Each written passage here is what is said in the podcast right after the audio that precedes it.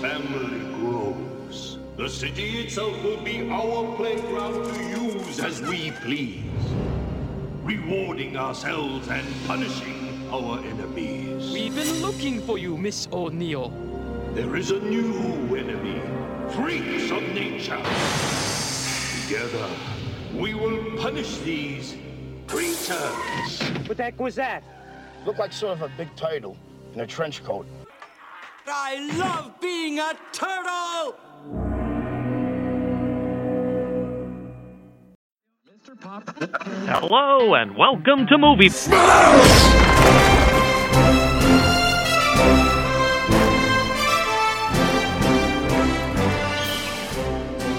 Welcome to Movie Smash, the podcast that looks at comic book movies that you may or may not remember. If you're the type of person who enjoys talking about hidden gems or just like to tear old movies apart, this is the place for you. And with that, let's get started. I'm your host, Chris Roberts. I'm the founder of Off Panel Creations. Uh, we're a furniture company that likes to take your hobbies or your nerd culture and sort of infuse that with furniture, be it a comic book cabinet or a board game table or just anything along those lines. Today, I've got with me uh, Jeremy Parmentier. Hi, I'm Jeremy Parmentier. I'm also of the Retrovaniacs podcast and the sexiest turtle. I'm Fergel Amayo. I'm actually the roughest, toughest turtle. I would say Raph. Uh, I'm also the owner of Gotham Night Comics out of Livonia, Michigan. Our goal is to reimagine the comic shopping experience, create a place where dope just meets awesome, and service is number one. I cannot wait to be part of the show. So, if I'm the only one that did not introduce himself as a turtle, does that make me Splinter or Rocksteady? Uh, well, for this movie, I will have to go with Splinter. There you go. So, speaking of that, our movie tonight is, or today, I guess, depends on when you're listening to this, is the 1990s film Teenage Mutant Ninja Turtles, not to be confused with multiple movies that came out after this. Um, long list of stars Judith Hoag, Brian Tochi, James Saito. Wow, there's a long list. I'm just not going to be able to read them all.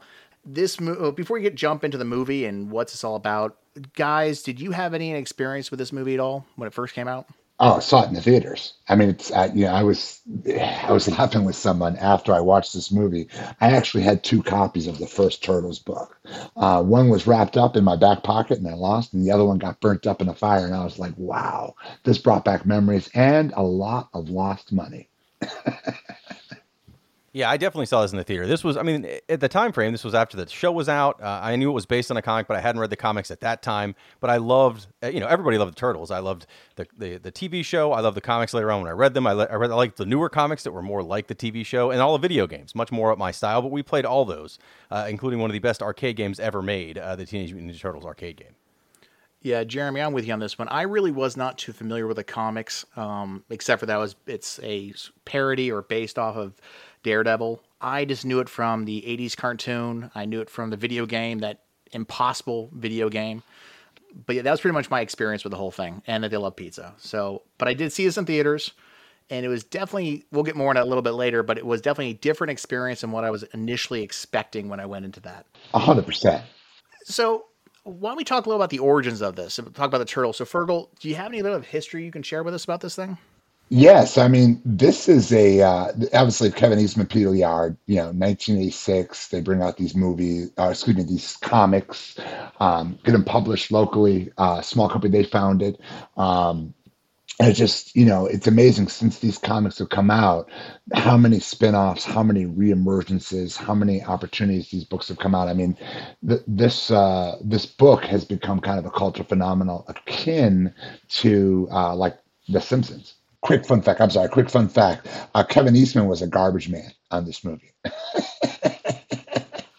that that's actually an interesting, interesting thing about this movie too, because there are we'll get into more a little bit about it later. There are a ton of cameos and a ton of characters playing multiple parts when it comes to this thing. So speaking about what this movie's about, this if you have not seen it, this is the I wouldn't quite say origin story of the Ninja Turtles, um, but it is a telling of their first appearance to the public, if you would. Uh, it's them coming out of the sewers to protect New York from a gang of criminals that they've never encountered before, uh, called the Foot. But at the time when they're emerging, nobody knows who they are. They have no idea who this gang is and why they're appearing and what all this crime is about. So, what? First off, going into it, guys. Obviously, the Ninja Turtles are very iconic characters. what were your what are your thoughts about how they were portrayed on screen? dark, but really good. I think, and you mentioned the origin story, not really. It actually is a comic accurate origin story. Um, that's what made this unique. That this is one of the uh, interesting movies where that you know the the uh, little rat was mimicking the, uh, the the master's moves, and and then just you know combination of TCRI, the ooze, all that kind of created the turtles. But it was it, the shredder, the other uh, the other guy I cannot remember his name. That was actually pretty comic accurate.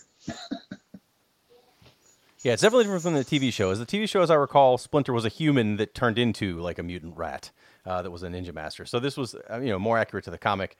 But the other the other thing I noticed with this for it was darker than the TV show, but it still wasn't as dark as what the comics would be, you know, overall. Like it still had goofy one-liners. It still had stuff that if you were a kid and you which I was at the time and went to go see this being a fan of the TV show, there was still all these little like nods to what the TV show turtles were.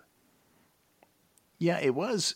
See, I when I went to go see this movie as a kid, I was expecting the cartoon. I was not expecting what we got, and love what we got. By the way, I'm not bashing you for that whatsoever.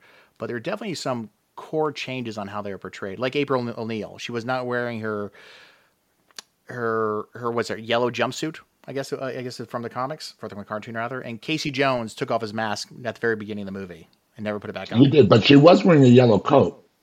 She did, and uh, I guess that was sort of a callback or say, hey, look, it, yellow does exist in this world, but it's a little too bright for what we're trying to portray for this. yes. So now, unlike other movies we've been watching, there is no CGI in this. This is all practical effects.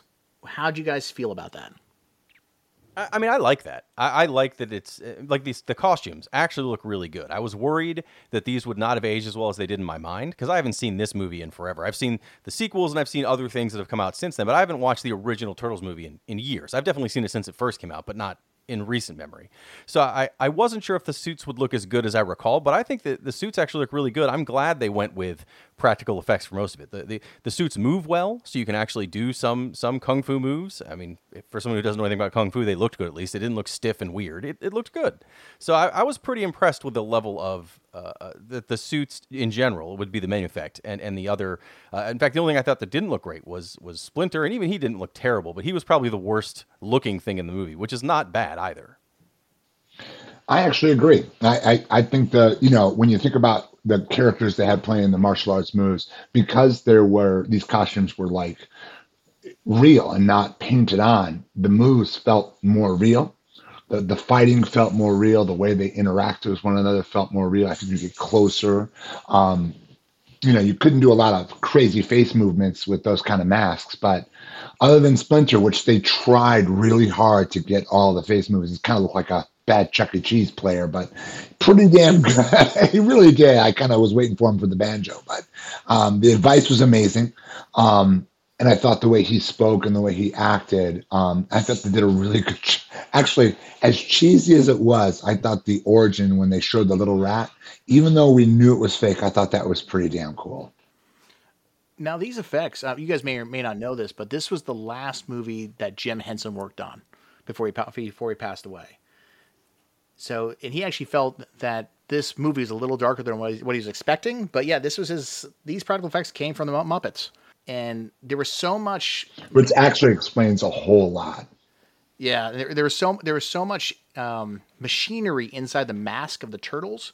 Uh, the scene where I think it's Raphael falls into a uh, a trash can, uh, and he's like grabbing his face when he's sitting back up again. That's actually the stunt double grabbing his face because he broke his nose from hitting his head too hard inside that mask. Wow, that would make sense. That's Jim Henson. I mean that that actually explains, I think, to Jeremy's point, why the movie held up so well. Dark Crystal holds up well. It doesn't matter how far you see it; it holds up well this movie holds up well. And then you add the right characters. That's like that Ernie Reyes. You put guys like that, um, Corey Feldman, um, just people who can get the voice right. Um, and it's interesting because just the other night I watched the newest Turtles movie and I thought that was dope. But it, it dope in the way that it's a new generation of that first movie. Unlike Dark Crystal, this movie was actually loved when it first came out. Dark Crystal was hated when that movie first came out came out on the scene In fact, this movie, up until Blair Witch, was the number one independent film of its time. No movie surpassed it out of the independent studios until the Blair Witch came out. 202 million on a 13 million dollar budget. God, that is a good return on investment. That's an ROI I would love to see. So, plot wise, guys, how do you feel about the plot? Like I said, this is kind of an origin story, not really. How do you guys feel about the plot? So I liked I liked that the gang was realistic. Uh, I thought for this for, for being a, like a you know realistic turtles movie, which is ridiculous to say, but a realistic turtles movie. Um, I liked that, that the gang was essentially just doing like street crimes. Yeah, they were stealing things, but there was no like you know, in the cartoon, there would have been some overarching massive scheme that would have been like, and I'm building a giant robot and other stuff. And, and I don't want to say the sequels do or don't do that, but the, the first one really is a very down to earth um, kind of crime plot that the turtles stop, which makes it so that. Uh, it was more believable. Again, you're watching four giant turtles uh, ninja fight people, so it's not it's not to be believable, but it still worked. It didn't feel like this over the top crazy action thing that some of the later movies definitely do. Agreed agree again i'm i don't know what's going on. Jeremy we're agreeing on everything. I completely agree. I think it was a really well grounded movie. Uh, the foot clan i like that they pulled them out of the streets. It wasn't like some feudal clan that came over from japan. If you guys ever watched this movie with jason statham and jet li called war it is so over the top. You know they just bring in all these massive assassins. This was just regular street kids that wanted to be part of a family and that these two really bad guys took advantage of that and you had a really believable second in command, like that Tetsuya guy. It's an interesting because if you watch some of the later movies, true martial arts movies, the ones that go from Japan or excuse me from China, you'll see this guy in those movies, um, and it's just he he played him well. Yeah, and we've had this conversation before about sort of different kind of superhero movies, and this is definitely that sort of grounded no crazy cosmic powers. I think Jeremy used the phrase one time, punching a planet. There's yeah, none yeah. of that in this. This is definitely it's easy to understand, it's easy to follow. Um, but I mean, I do miss my Rocksteady and Bebop. Well, that that was as a kid my biggest complaint. Right when we left the movie theater, we were all very sad that there wasn't Bebop and Rocksteady because that was the biggest like as a kid, those were like the two bad guys. Sure, there was there was Shredder, but he was almost like the mastermind that came in every once in a while. But really, they would fight Bebop and Rocksteady to do full on fights. So I expected that, and uh, mm-hmm. and it wasn't there. But I watching it now, I'm glad. I'm glad it's not there because instead, I thought it made the turtles more um, because they were even able to be uh, bested by you know a, a large number of regular gang members. Like it wasn't like they were this you know superhero ninja team that would like you know throw their sword to the side and knock out six guys like they would in the cartoons. It works in cartoon format, but it's goofy in in movies when that happens. So I liked that uh, that kept them more grounded, not having these like super mutants to fight against. Yeah, and I think that the Tetsu, I think that, that, you know Shredder played a very good martial artist. I think he you know he really showed that he could fight them, um, and I think that makes the movie again. There are so many iterations, so we eventually do get Bebop and Roxanne. I think they did good, but CGI can be you know they. I don't think they would have looked good without CGI. I honestly think the movie would have gone way way over budget to try to add those guys in real real costume if I'm not mistaken, even though 13 million, that's a lot of money for that time. Yeah, it's the, like say it was there was I, I don't know what the numbers were, but Batman came out pretty earlier in the move, earlier in the seasons, um, or in the earlier years rather. But 13 million, it's actually it's not big of a budget for a movie. I mean, they pulled it off. Uh, but anyway, I, I do want to talk tonally about this movie. I do want to spend some time on that. Tonally, how did you guys feel about this thing? I thought it captured the right tone. I thought that the kid was an interesting humanization piece. I like that. I like that we had just kind of we followed a kid inside of the story, gave you another arm to follow, and it was not that difficult to kind of follow up. And it allowed for like the origin story and some of the other pieces that we might not have gotten. Um, I love the old farmhouse. I had forgotten how cool that scene was. I had forgotten how all of that was so dope. And then the uh, Casey Jones, I had forgotten how dope he was. Elias Koteas, man, he's gotten older, but back in those days, that guy had something going on. I wish I had the long hair. I, I like the tone now because it is darker. As a kid, I do remember thinking that this was not as much fun as I thought it would be. Um, but again, I don't think necessarily we should review movies for what a 13 year old thinks about them but uh, but now i do like the way that it felt the way that it did it, it had this very bleak tone for a lot of it, right? It's it's that dirty, filthy New York that you see in a lot of movies from the '80s. That's right here in it. I, I like the fact that the turtles could just walk through the city with bad trench coats and hats because New York's so messed up that no one would notice it. Like I thought that was really cool. Uh, it, I think the tone fit, but again, when I went in younger, only watching the cartoon, I was a little surprised at how dark it was. See, it's funny. I think you're right, Jeremy. Like as a kid, I did not understand the tone. It didn't feel right, and uh, well, parts of it did, parts of it didn't. I've watched this movie three times in the past week, getting ready for this show, and I was able to finally put my finger on it just recently. Totally, I feel like it's it's sort of a mashing of two styles, um, and I have a, a sort of pet theory about that. But so it feels like, like I said, Batman came out in 1989. No, sorry, just before this. Um, and tonally, it felt feels like that a lot, right? New York or Gotham, uh, dark, dingy. You could, as you just put it, Jeremy, you could walk around and be a turtle in a trench coat, and no one's going to notice you, right? And they did sort of a good job in the sort of an 80s style because this movie was made during the 80s, even though it came out in 1990. Where at the beginning there's that kind of like montage with a news uh, voiceover talking about how crime's going up, and it's a little wacky at times because crime would just sort of happen around people TVs would just disappear when you turn your back. Um, and later on, even though it's got that darkness to it, even though it's like in the sewers, there's a lot of shadows, which was probably done for the practical effects purposes, so we couldn't see all the strings, if you would. But it kind of like felt like, and it, uh, follow me on this, guys, like uh, 48 Hours, an Eddie Murphy movie, sort of jammed in there with a little bit of wackiness.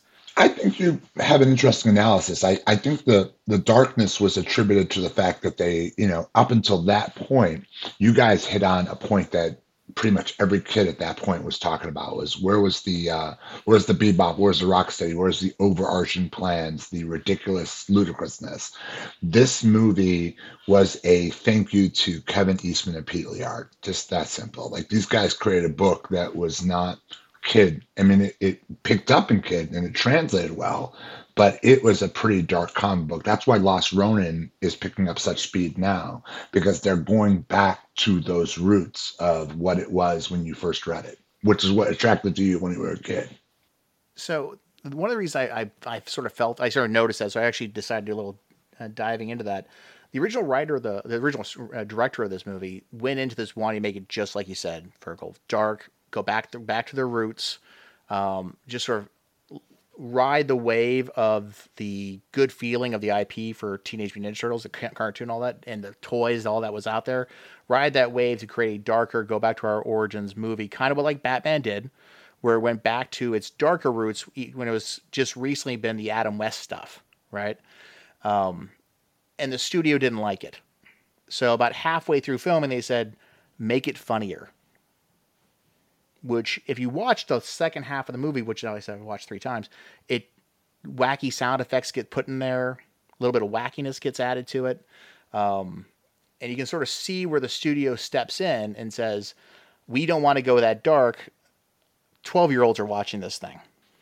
I believe there's actually, to your point, Chris. I believe there's actually a clip of that roof scene where Shredder fights in a more engaged battle. Yeah, I'm not sure, but I think there is. I've heard it. I saw it in a couple of Reddits. I don't know. I wanted to ask you, and this is just a purely scientific question. Three times seeing it, do you have the Ninja Turtle rap down at this point? I do not. I just figured you would have had that rap down after three times watching it. I'll, I'll be uh, making my rendition next week. so, well, what's also funny about this is the writer of this of the screenplay uh, before making this was only really wrote for sitcoms. Um, he wrote for Small Wonder, The Jeffersons, Diff'rent Strokes, uh, which is why I thought it was such a sort of a strange look at how dark it gets. But this guy's coming from you know happy sitcom world.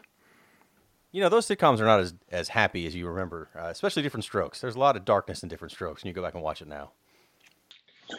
There actually is. I I did watch the Fresh Prince episode where uh where where the dad and the whole. I mean, there is some darkness in these sitcoms. That's a whole nother road we should not go down right now. so so let's talk about let's switch gears and talk about pacing. We've been talking about tone for a while, but pacing of this movie, how do you feel it play uh, pans out? I think the pacing was good because it was not really an origin story. I mean, the origin of them is there, and this is kind of their introduction to the world, but it wasn't.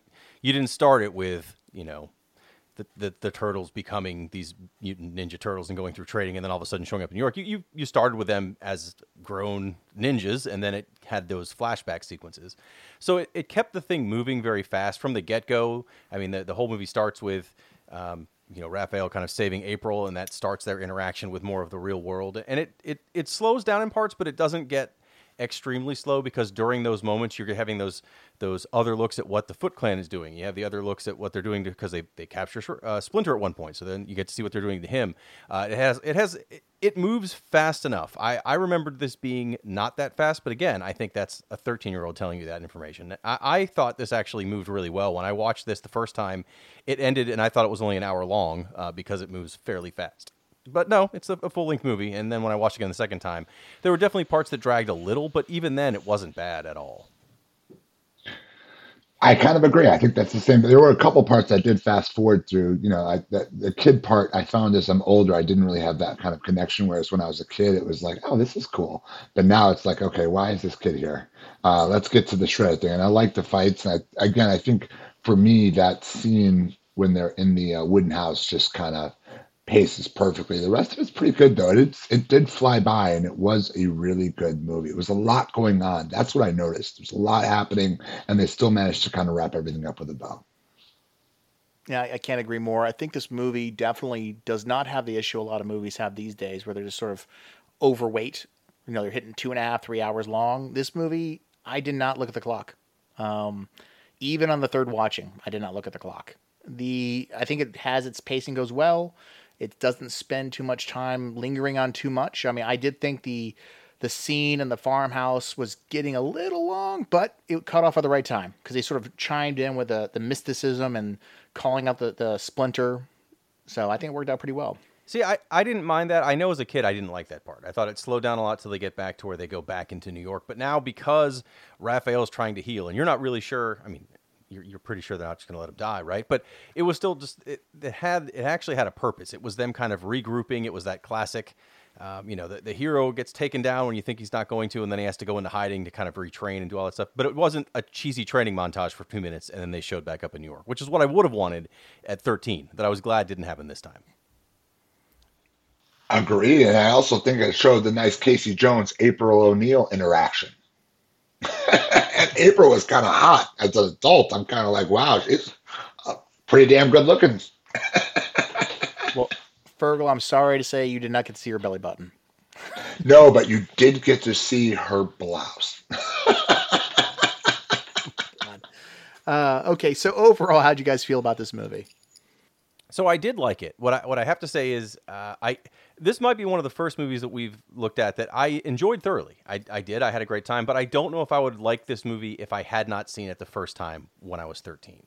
Right? There's others where I thought I didn't like it much before, but now I, I see a lot that I like more, or I see it in a different light. I, I saw it this time and enjoyed it, but like my kids were in, in the room when I started watching some of it, and they were like, Dad, what are you watching? And they just walked out. They were not interested at all. They know what the turtles are, but it, it's not what they were interested in at all.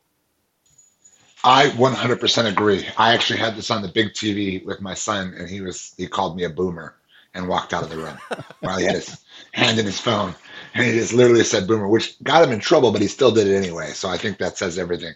I enjoyed the movie as an adult. I think it really does give me exactly what I was looking for. That I think that's why I like the Turtles so much because there's an interesting comic that was unlike anything at the time, and to this day um, endures like unlike anything at this time, except maybe The Crow. And so I just I think it's a great book, great story, um, and it just brought back some really great memories.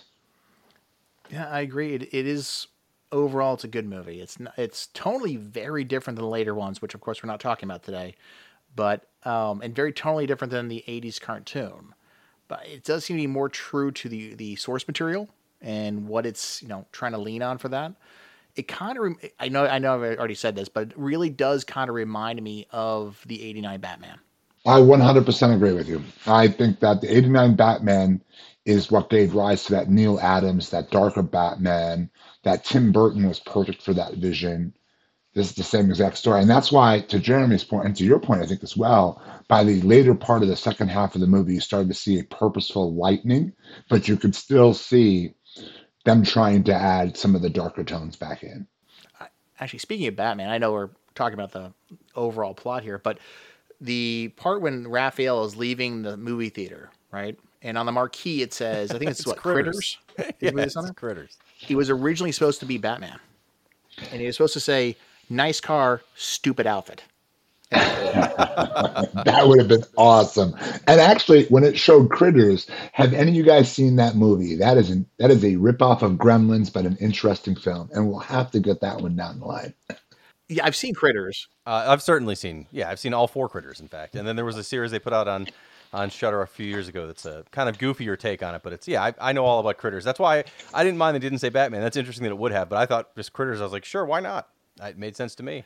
Question I have for that is, and I'll have to look this up after the show, but was Critters really a ripoff of Gremlins, or like which one came out first? Because Critters falls in that bucket of '80s horror movies that Gremlins kind of put its toe into, but didn't fully go into because, of course, Steven Spielberg was involved.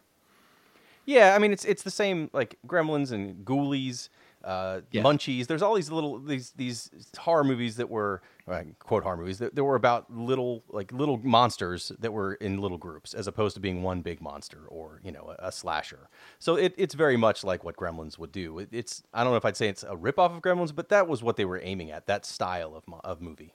Yeah, it, it's no Leprechaun. No, Hey, hold on, guys. We're going to the Leprechaun. That is a standalone movie on its own. That is my heritage, but with an uglier face. should people watch this movie? Like it, it's out on I think Paramount Plus when I watch this. I actually funny thing was I actually owned this box set at one point and like Electra, it has disappeared, so I don't know where it is, but I mean it's out there right now. It's on streaming, it's everywhere. Uh, would you guys recommend someone to go out and watch this thing? So I, I would say if you like the turtles, then sure, go ahead and watch this. You won't dislike it. But I would not use this to introduce somebody to the Teenage Mutant Ninja Turtle property. Like some of the other movies we've talked about, I think are fine standalone things. You could say if you're like this, you might want to go back and read the comics. But I think if you introduce somebody to the Teenage Mutant Ninja Turtles with this movie, they may not get why this is fun. I actually agree on this point as well. I think the only people you could really introduce this to would be those who've read the books or those who know of the storylines. Maybe a Last Ronin person, but I think uh, for a majority of the people, the newer movie is a much better representation of the turtles today. You mean uh, the CGI one that just came out recently? The The animated one? Mutant Mayhem. I just watched that in preparation of this movie, along with this movie, just to get a sense of how far the turtles have gone since the first time they came out to now. You're, so you're Yeah. saying that's better than the Michael Bay TMNT? Uh that depends. I actually liked the Michael Bay. I thought their uh their their CGI was not that great, but I did like the Michael Bay movie. April O'Neil was definitely an interesting aspect of that. Megan Fox portrayed her well. I have not seen that movie yet, um, and hopefully, maybe one day it'll pop up on our list.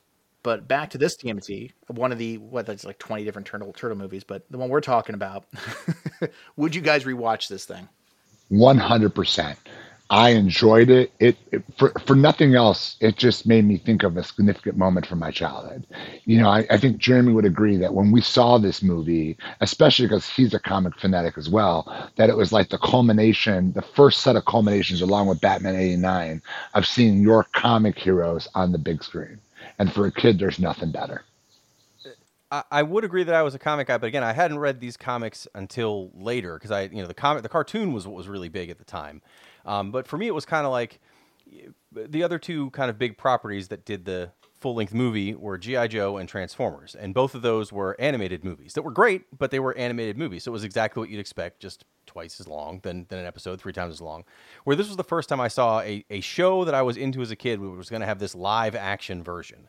Uh, and, and so for me, it was like, man, is this, is this going to be good or bad? And I walked out kind of being disappointed because it wasn't just what I, you know, didn't have that over the top uh, cartoonness that I was looking for in it. But now I appreciate it a lot more for what it is. And, and I would agree that I do watch it now with the sense of nostalgia and, and enjoy it for that sake. The same reason I would watch, and I think these are all good movies, but would I say that every kid on earth needs to run out and see, you know, Goonies or Gremlins or the uh, the first uh, first couple Indiana Jones movies. I don't know. I love them, but do do current kids like them as much as I did when I was a kid? Probably not. There are much more uh, amazing uh, movies that to watch with uh, with more amazing effects because there's a, a lot more uh, science on it than this time than there were at the time. So I don't know. I, I would definitely rewatch it, but I don't know. Again, I, I don't know if I'd recommend it. Yeah, me personally, I, I given the fact I've just watched it three times, I probably won't watch it again for another de- another decade. I'll let it gather some dust before I go back to it. Not because it's bad, just because I've gotten my fill. I think you should definitely try to memorize the uh, turtle rap, though. Yeah, I'm going to be releasing a new album later. I'll, I'll do songs. No, I- I'll do songs from the entire TMNT franchise. I think three times in a row, Chris. That that's a lot. That's a lot in general. That's just a ton of Corey Feldman. That alone would make your mind stressed. I just like to make sure I'm prepared. well, I mean, sort of behind the curtain a little bit. I watch it one time to pay attention to it and understand what's happening. And then the other two times, I'll put it on the background while I'm in the shop, right? Um, occasionally, when I'm you know, watching glue dry, it's better. It's better than watching glue dry. Let's put it that way. so normally we ask if a remake makes sense, but they have remade or revisited the TMNT for a while. How about, a, a better question might be if they release this movie today, would it be a success? I don't. I don't think it would be. I think it would be because there are better, uh, at least better to, to the people who are currently following turtles, right? Like my kids know the Teenage Mutant Turtles, but they didn't care about this movie because it looked goofy to them. I, I don't think it would do incredibly well if you just put this out today at all. I think this movie suffers from the kind of the uh, quality of the technology at the time. I think one of the things I think it like there's like a Tron thing to it, where like the first Tron movie is breathtaking for what it was, but if I tried to watch it again today, even with my son, he'd walk out of the room, and I just I don't think would identify. I think this movie definitely needs a remaster, but I don't think it's necessarily for new people. I think there's a lot of turtles you can jump into, depending on where you came from. To Jeremy's point, like you know your kids or someone new to it. There's so many different ways to look at this uh, this phenomenon. No, I think you're right. It's um, it, it was it was good for its place in time. You know, when it was released, I think that was the ideal time for this movie, which is reflected in how well it did in the box office. I mean, it broke records for being an independent film, which still blows my mind today that that was an independent film. So, guys, um, thumbs up, thumbs down. How do you guys feel about TMNT? I love it. I'm gonna, I'm gonna give it a thumbs up, solid thumbs up. It's not even gonna be a halfway thumbs up. Although I'm still gonna nuance it a little bit with the second half of the movie, but I think the first half pulls it through to a full and enthusiastic thumbs up. I have to give it a uh, a 40 year old three quarter thumbs up. If you're 40 years old, go ahead and see it. It's a great time. I do think that it is, you know, it does drag in a little a little bit in some parts. You can tell that they they added some stuff in to make it fun again for kids, I guess. But uh, if you're not, you know, 35 to 40 uh, or older, uh, you probably won't care for this as much as other turtles. So maybe it doesn't earn your your three quarters thumb. But for me and my thumbs, three quarters. Yeah, I'm kind of with you on that one, Jeremy. For me, um, me today, it's 2023. Looking back on it as a TMNT fan, three quarters up sounds about right. Um, but I'd say if you, you were not a fan of the of TMNT as, as a whole, the Teenage Mutant Ninja Turtles, you would I would not recommend this movie to you unless you're an actual fan. You want to go back and look at it because there's a lot of newer media out there that supports that fandom, or could be better a better way to introduce you to that that IP. So, well, I guess that's the movie for us guys. Um, let's figure out what we're doing next. Fergel, what are you up to these days? I am up to quite a bit. We are dropping a bunch of new merch. Um, we've been coming up with some amazing different variations of Gotham Night, creating a unique brand and our own kind of unique spin on that whole cool shirt thing. Um, we're also working on the first uh, Comic Con for our for our own store, kind of something different, um, not like something you got to pay to come into, but something more of a kind of a fair type experience, just something to have fun with. And Jeremy, how about you? Uh, I'm in the middle of this. This this episode is part of a triumvirate of turtle activities across different podcasts that I either host or am, am a guest on. So, uh, you know, we did this movie, did the original Teenage Mutant Ninja Turtles you just heard about. Uh, we're going to be covering probably the Teenage Mutant Ninja Turtles Hyperstone Heist on Sega Genesis over on Retrovaniacs. It should be up live now or shortly after this episode goes live. And on the One Rad Podcast Network, I'm going on for their Christmas extravaganzas, and we're going to be talking about a live action Teenage Mutant Ninja Turtles holiday special uh, that has a lot of songs. So, Chris, if you're doing an album, I highly recommend watching that episode uh, of, of the Teenage Mutant Ninja Turtles live action Christmas. A lot of songs there to do. A lot of songs. I'll have my beatbox ready and I'll start taping it. I'll come with you, Chris, on that one. That'll be Jeremy can provide the chorus. I'll come with you on that one. Uh, well, I'm actually just starting a new project. Uh, we're starting a new comic book cabinet. It's a Spider-Man themed, where we're going to go with a very uh, Ethan Allen style, so look very classy, and then yet We're going to hide Spider Man all over the thing, as well as a wall storage unit for a gentleman who collects vintage risk boards. It should look pretty interesting when it's all finished up. But if you enjoyed the show today, please give us a review and a share for your friends. If you want to drop us a note, tell us how we're wrong in all the ways I normally am. And or make a suggestion, just visit us at movie-smash.com. And I look forward to talking to you all next week.